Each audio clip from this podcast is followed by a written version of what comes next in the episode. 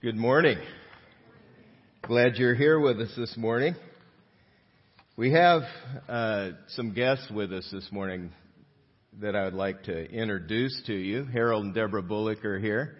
They're over here. Would you all wave? There. Harold is the pastor of Hope Church in Fort Worth, Texas, where we came out of. This, they, they are the ones who launched Church in the Valley. Uh, I was trained there under Harold, and he's been my mentor for uh, a long time. 35 plus years or something. We're really glad you're here. They're, they're here because their grandson is, is going to be baptized. This is not a normal time for a pastor to be away from his congregation, but uh, their grandson Blake is being baptized, who, since their daughter married my son, happens to be my grandson as well. So, so that's kind of fun.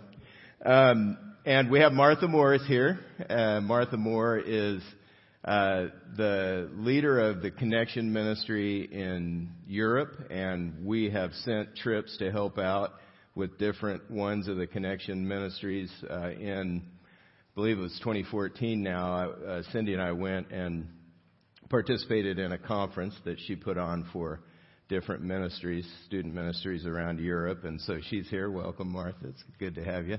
And then they're not guests, but they happen to be in town. Randy and Crystal Paul and their son Josiah. They're members of our congregation who work in Central Asia, but we're really glad you all are here with us today and can celebrate on this day. Uh, we we are in the third week of a four week message series uh, we've called God and Politics. We're doing this series to uncover the perspective of Scripture on God's involvement in the course of history. And, and, obviously, that involves what's going on in politics and in the governments of nations and things. And we're particularly looking at a Christ follower's responsibility toward the government. What, it, what is our role? What's our responsibility? The first week, we looked at how God, not princes or politicians, should be the focus of our hope. And this is important to remember in an election year when there are all kinds of promises being made. So we need to remember to look beyond the politicians and the promises to God for our hope. Last week we looked at the importance of truth as a foundation in our republic, especially the way we're put together as a country.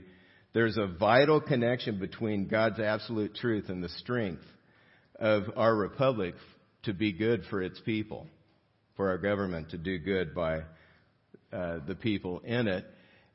And to the extent that these things are aligned, the truth, the absolute truth, God's truth, and the way the government is setting up laws and policies, the people are helped. If they're aligned, people are really blessed by that. God's command to authorities in government is to serve the good of the people under them.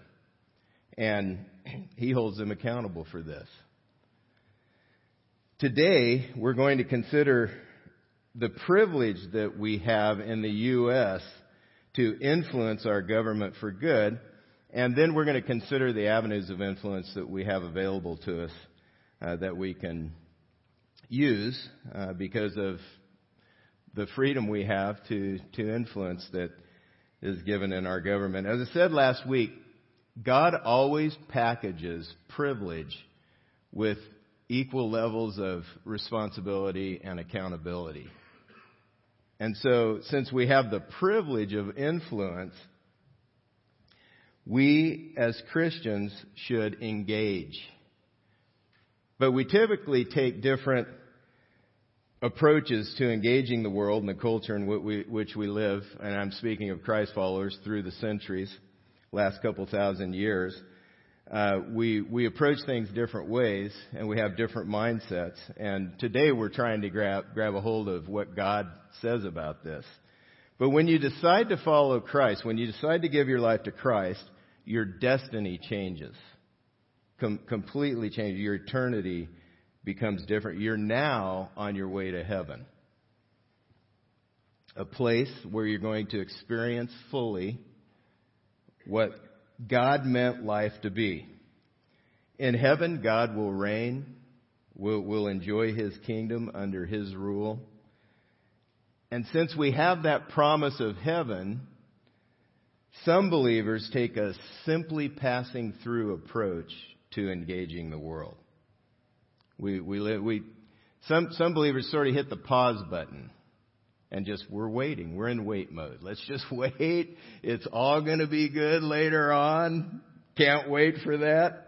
But I'm waiting anyway, even though I'm all excited about that. So, some believers hit the pause button on political involvement because, you know, this is, this is not what it's all about. It's all about there and then. Our country has been considered a Christian nation. So some adopt what one man calls a God and country, wrap the flag around the cross mentality toward politics. And in this approach, the United States and the kingdom of God are hard to separate. It's hard to see the difference between the two. They're very close to the same. A person who adopts this view is shaken when it seems like the U.S. is veering away from Christian values on which it was founded. And it is disturbing to watch the slide. But to the extent that you mesh the two, you're, you're really shaken uh, more than you should be. For, for sure, God's rule is above any government. Our ultimate hope is God, and our ultimate loyalty belongs to Him, and not any specific government over us. At the same time, God has placed us in our country for a purpose. He, he's put us here, and He expects us to do more than just wait it out for heaven, more than just hit the pause button and wait till everything's better. When you decide to follow Christ, you have eternal life. This means heaven is secure. And to the extent that you let Him rule in your life, you experience a taste of eternity right here and now. But God wants us to use our influence to benefit the people around us and play a role so that others might be drawn toward the eternal life that He gives. He, he always asks His people to share the good that He gives them. We're, we're, in, we're intended, those who follow Christ, God's people, we're intended to be channels of God's love to others, not, not reservoirs. You know, if, if, if the, the Dead Sea and the salt, Salton Sea, Salton Sea's dying. Everything in it's dead. And the reason it is because it's locked. There's no, nothing flowing in or out of that. And if you just become a reservoir of all the blessings that God has given you, it begins to stink. and and it, it's not, we're not serving the purpose that God intends. There's a passage that clearly reveals what God expects for His people in relation to the world and society He puts them in. It's written by the prophet Jeremiah to the people of Israel while they were in exile in Babylon. The exile in Babylon was discipline because they had turned away from following God and decided to follow other, other gods. They had done, you know, God had done some miraculous things for them as a nation to bring them out of Egypt, to set them up as a nation. And they turned their back on Him, began to serve other gods. And He sent them to exile in Babylon. Now, the Babylonians, they were barbarians. And not the kind you see on the movies, you know, Conan sort of like, and I, I don't know, maybe a personable barbarian. I'm not quite sure, you know, in, in the in the fashion of Arnold Schwarzenegger. um, so these these weren't the kind you see in the, the movies. These were the real thing. They were savage, brutal. Their way of life was polar opposite of the way of life God had been teaching Israel. They conquered the nation of Israel and brought them out of their land uh, to live in Babylon, which was very foreign to them and disgusting, frankly. To get a taste of what this might have felt like, imagine being kidnapped by a, a Mexican drug cartel, taken to their town, and living under their control. This is likely a taste of what it felt like for the Israelites in, in their situation to which Jeremiah, God has Jeremiah write this message. which gives us a tremendous amount of instruction for what he intends where we live. What we see in this passage is that God plants his people in nations to seek the good of the society in which they live. This is what you find. Look at Jeremiah 29. He, he doesn't tell them, hit the pause button, just wait till the exile's over. He says, build houses and live in them, plant gardens and eat their produce. Take wives and have sons and daughters. Take wives for your sons and give your daughters in marriage, that they may bear sons and daughters, multiply there, and do not decrease. But seek the welfare of the city where I have sent you into exile, and pray to the Lord on its behalf, for in its welfare you will find your welfare. For thus says the Lord of hosts, the God of Israel, do not let your prophets and your diviners who are among you deceive you, and do not listen to the dreams that they dream. For it is a lie that they are prophesying to you in my name. I do not send them, declares the Lord. So God is saying to the, through the prophet to the people of Israel, don't, don't check out and hit the pause button. Don't, don't do that. Live life and live life in a way and seek to influence the city in which you live for the good of the people in that city. Seek, seek the welfare of the people there. Promote whatever is going to be ultimately good for the people in that city. Beyond that, pray to God and ask Him to bless the, the city. This benefits everybody. But seek the welfare of the city where I've sent you into exile and pray to the Lord on its behalf. For in its welfare you find your welfare. This is the instruction. In our country, we have the privilege to influence. And to seek the good of our country means to do everything we can to influence our government for good. Governments and their laws have a teaching function to the people in the society, in the underneath the government. And I would say a gatekeeper function. Laws and policies teach adults and especially children what's morally acceptable. I've heard it said often you can't legislate or you shouldn't legislate morality. Actually, every law is tied to a moral stance of some kind. And so what happens is we set up laws and develop policies in our country, and people decide, hey, hey, it's legal, so it must be okay. For example, if smoking were legal for people under 18, more young folks would try it. It, it opens the gate to testing it out and exploring in that way. When something harmful is legalized, this is what happens people explore the path when they wouldn't otherwise explore that path. Christ followers should seek to influence government to establish and maintain laws that protect everyone. We need to vote for men and women who will establish laws and policy that's good for the people and uphold what's truly just and righteous before God. This is one way that we, since the message series is God and politics, this is our application from that passage in Jeremiah. This is one way we seek the good of the people in our society. We aim to influence the government to create laws and set policy that is good for the people in the country. Now, to do this, we need to grow in discernment. As Christ followers, we need to understand uh, both God's sense of morality, what he says, his commands, his laws, and the moral implications of the laws that are being voted in, and the stances or the record of the people that we're voting for who are running for office. We need to see how those match up. So that, that takes some work.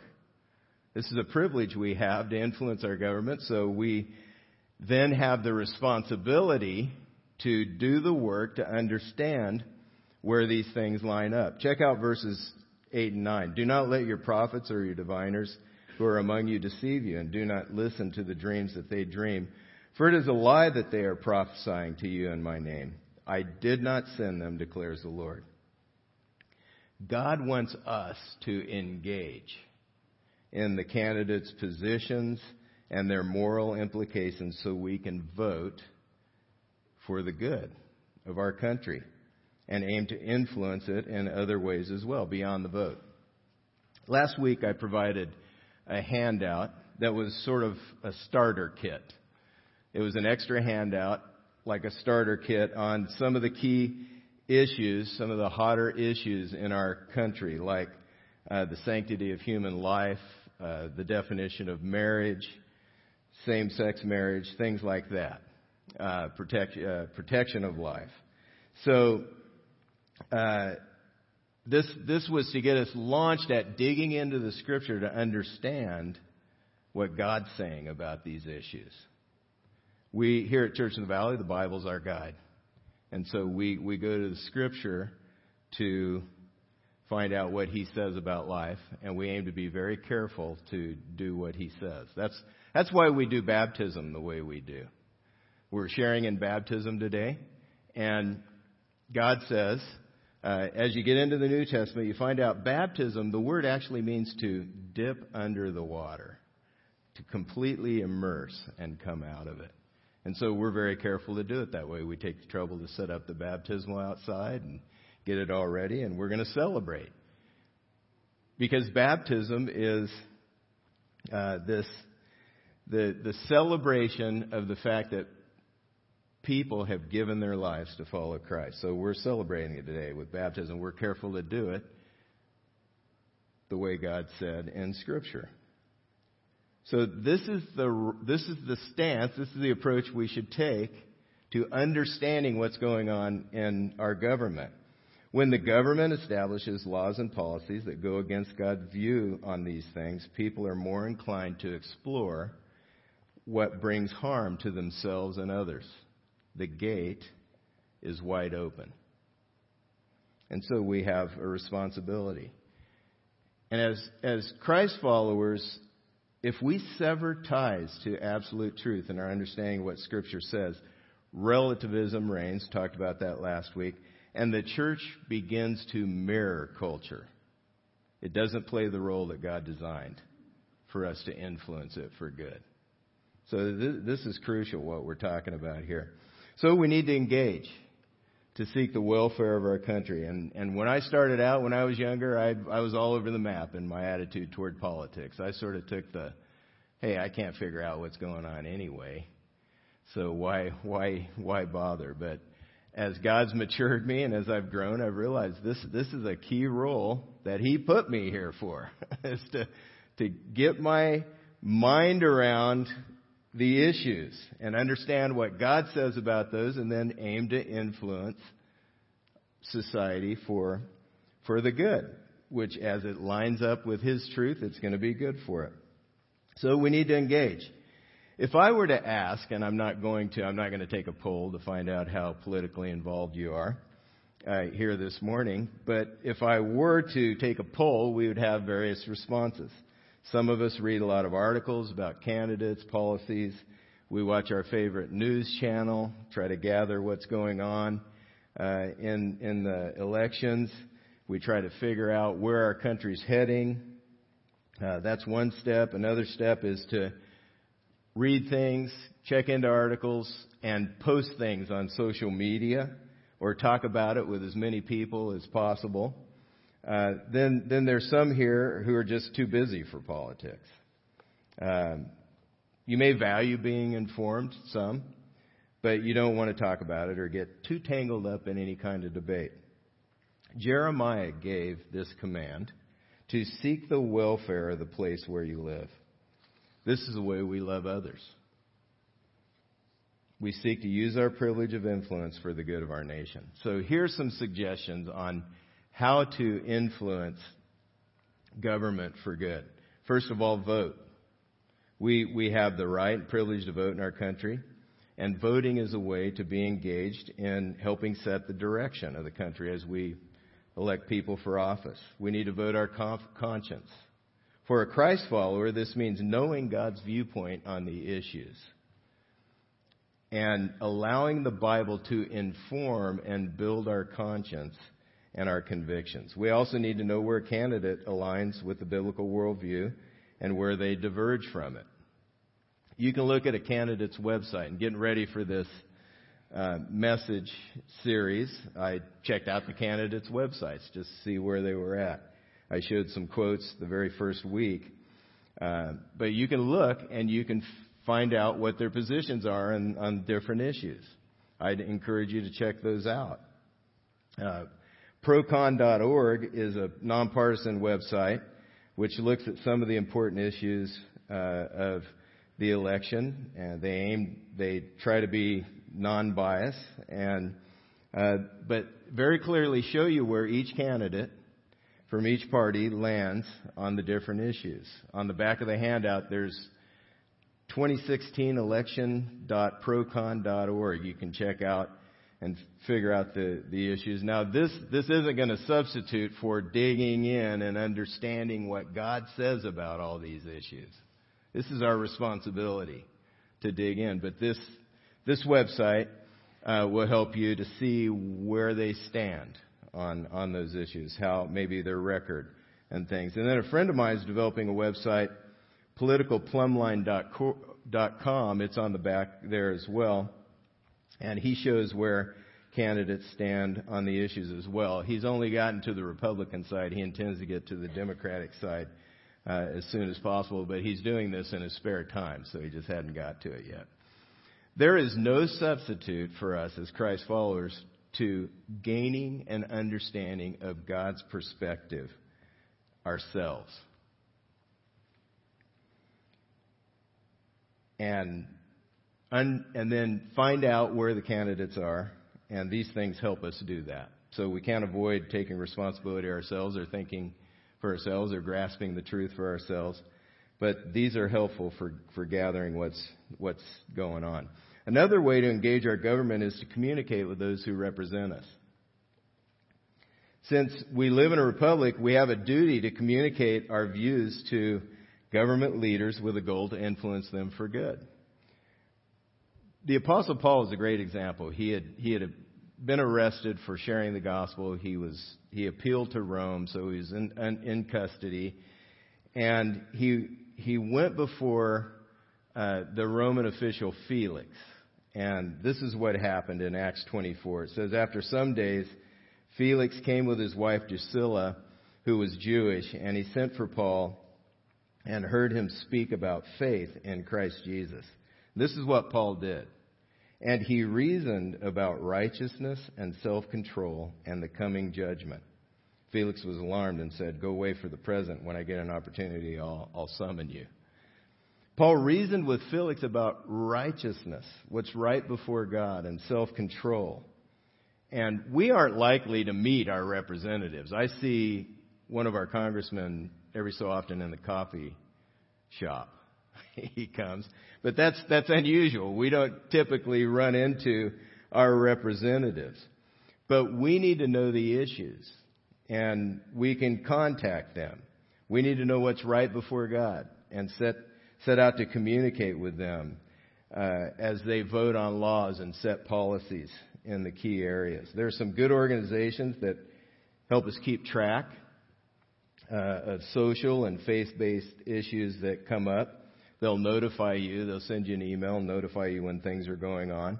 And they can even help you sign petitions and email representatives. They're also on the back of of that handout. American Family Association, the website's there, Family Research Council, American Center for Law and Justice.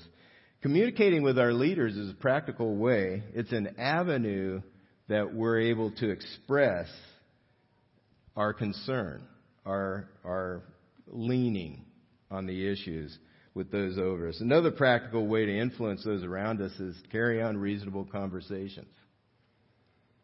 Politics can bring up emotions that seem to come from nowhere, but they do come from somewhere. I guarantee you. But if we talk about the issues in a gracious, well informed, reasonable way, we build trust. We share about God's view of things, which lines up with the way He's created life to work, and a reasonable stance on an issue is compelling. Because as you get into God's understanding of things, His perspective, it's, it's very reasonable because it matches the way we're made and the way He intended life to work. So it's compelling. But we, we have to be willing to learn to be gracious, to get informed and be gracious in the way we approach this. A fourth way to influence the government for good is to step up or maintain involvement in church life. One of the primary ways Christ followers influence the world around us is to plug into a church community where God has placed you and to work together to reach out and bless the city or the area in which we live. In the years ahead, a church committed to God's truth is, is going to be more and more important to provide a framework and a structure for the people in, in, the, uh, in this country. Colossians 3 is a passage that I, I'm not going to quote it or look at it, but it says that in the church, the teaching and the admonishment or the encouragement, it needs to center on the Word of God. And so what we should hear in, in church life is a constant soaking up of the truth that God's given. And this equips us, this helps us to create this a, a framework since it's not necessarily in our government. And I mentioned the teaching, gatekeeping function of government. Um, what God intends is for government to teach the people what is right and restrain what is evil. And the church now is more important to set that framework for the people involved, for the adults and for the kids. It's very important. Uh, it reinforces lifestyles and values and brings good, not harm. This is something we can do. The last key way to influence our government for good is to pray. We're, we're commanded as Christ followers to pray for our leaders. Look at 1 Timothy 2, 1 through 2. First of all, then, I urge that supplications, prayers, intercessions, and thanksgiving be made for all people, for kings and all who are in high positions, that we may lead a peaceful and quiet life, godly and dignified in every way. This is good, and it's pleasing in the sight of God, our Savior. This is a very clear command to pray for our leaders in government.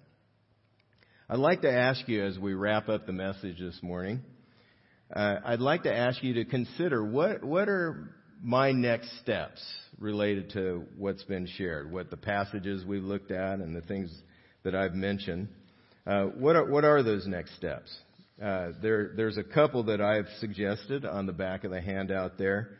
The first one would be to ask God to show me if I need to change my attitude and approach to politics. Just check with God. Ask Him to show you if that's something you need to do. And then a second next step would be to circle the ways to seek to influence the government for good. So circle the ways of influence to apply during this election season and do them. And then beyond the election season as well. You can look back on the handout. There are five ways that I've listed for seeking to influence for good uh, those things. And if you would, please take out your connection card, complete anything else that you haven't had an opportunity to complete on that, and maybe mark one of these next steps and drop it in the offering when the ushers come by. Um, join us next week. We're going to wrap up the series, and we're going to talk about how to respond after the vote. There's there's a lot of guidance in scripture on this. What if your guy doesn't get in office or your girl? what if, what if what if your man or woman don't end up getting elected? What do we do then? Where does that leave us? And so we're we're going to look at that next week and the guidance God gives for that. Would you pray with me? Father, we thank you for the truth that we see in your word for the guidance it gives and the, the strength it provides for us to do what you've asked us to do. And I pray that, Lord, as we've looked at your desire for us to seek the good of the city and the country in which we live, help us to do that, Father. Help us to love with your kind of love and to really seek to influence our culture for good. We ask for this help in the name of Jesus Christ. Amen.